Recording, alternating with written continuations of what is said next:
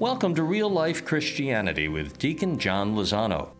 This podcast is about real life and living it in the light of the gospel. Real things, everyday things, relationships at home and work, real issues that the world presents every day. The complexities, difficulties, joys, and aspirations of being human. Deacon John is a real guy. A deacon, but also a husband, a dad, a businessman, as well as an experienced counselor, educator, and author. And Deacon John invites us to come as you are as he brings the transformative power of the gospel down from the clouds to real life, your life.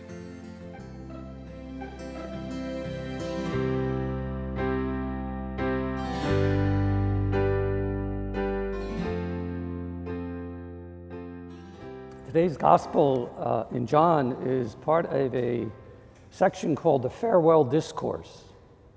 It's the longest speech of Jesus in the Bible. You know, it's uh, hard to say goodbye. It's hard when someone we love leaves us. And it's hard when we leave people we love.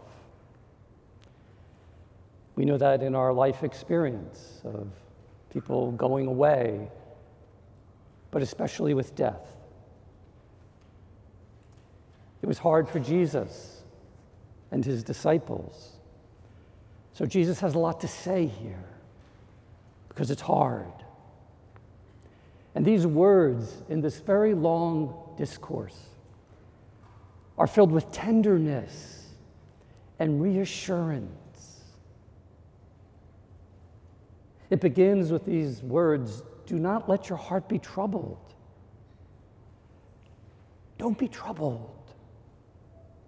In my Father's house, there's many dwelling places, and I am going to prepare a place for you. And I will come back again and take you to myself, so that where I am, you also will be. Golly, how beautiful is that?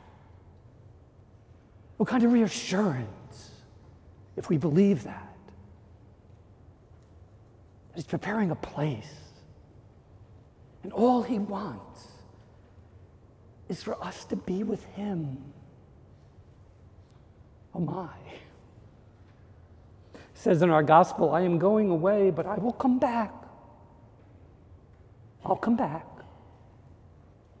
And whoever loves me, my Father and I will come and make our dwelling with him. Friends, where does God dwell? In you. You are the dwelling place of God. You're his dwelling place. Think on that. Pray on that. Receive it, dwell in it. And just how close is He? As close as your breath when you breathe. That's the nearness of God in your life. This gospel is about God's absence and God's presence. And we all know what it's like to feel God's absence. And in this gospel, he wants us to be reassured of his presence, regardless of the circumstances of our life. He says, uh, It is better for you that I go, because if I don't go, the advocate will not come. It's in the discourse. What an extraordinary line. What could be better than having Jesus with us? It's better that I go, because if I don't, you won't receive the Holy Spirit. The breath of God, His breath. Friends, how intimate is breath? When you breathe.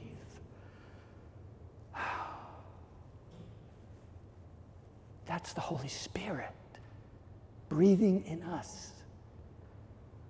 If we're just open.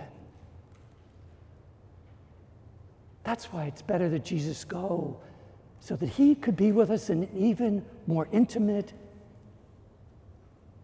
and globally reaching way on this earth. He sends his spirit, who's also our advocate. Do you ever have children or nieces and nephews or somebody you care about? Aren't you their advocate? How do you sit on the sidelines when they're playing baseball or soccer? Like this. How do you talk to them about school or their social life? You're like this. You're pulling for them.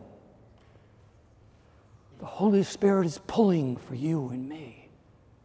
That's what's given to us a God who's on our side, who we breathe and stands with us throughout everything in life. And He's the wind of God, the power of God, the energy of God to make this Christian life possible. We're not orphans. We're not orphans. You know, in the first reading, there's this line, I don't know if you picked it up. It said there was this big controversy. Say the Jewish people were becoming Christian, and, you know, should they follow the Mosaic law? And they didn't know what to do, and they were arguing. It says there arose no little dissension and a debate. That was a polite way of saying they were probably at each other's throats. First century people were animated and they were going at it.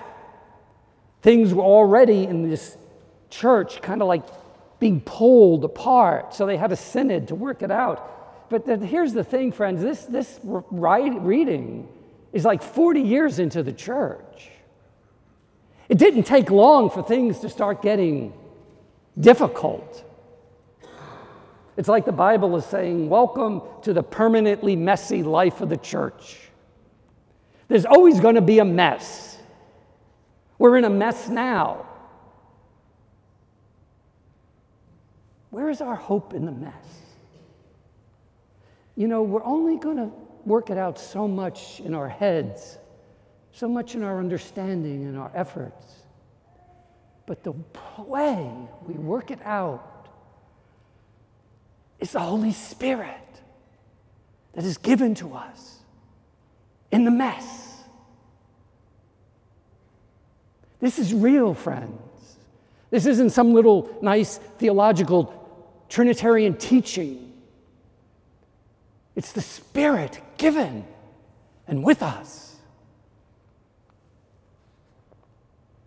I love this line in the first reading. It is the decision of the Holy Spirit in us it is the decision of the Holy Spirit in us. Who talks like that? Nobody. Imagine if I came up to you and said, Well, it's the decision of the Holy Spirit in me that this should happen. How could they talk like that? Because the Holy Spirit was a real person, active in their life, and they were convinced the Holy Spirit guided them in this mess and they worked it out. The same for you and me. In the messes of our life, in the messes of our faith, and in the messes of our church community. Friends, we are not alone. And we don't work this out alone by ourselves. We don't work out this faith, this life, by willpower, by positive thinking, by being, you know, reading the right books. No, we work it out by being members of the community of faith. So we pick it up by encountering the very dwelling of God in our life in a personal way and by receiving the Holy Spirit. Friends, dwell on this, think on this, pray on this. Remember, I said 20 minutes a day. Think that you're the dwelling of God. And He is as near to you as your breath. Pray that the Holy Spirit would come alive in you. Come, Holy Spirit, come over and over again.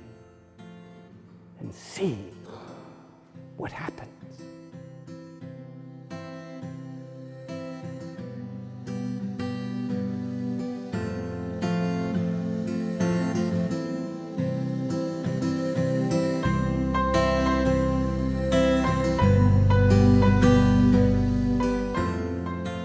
We thank you for listening and for sharing the good news with Deacon John, who asks you to come back often and support him by subscribing, by rating the site, and please share our site with others in your circle.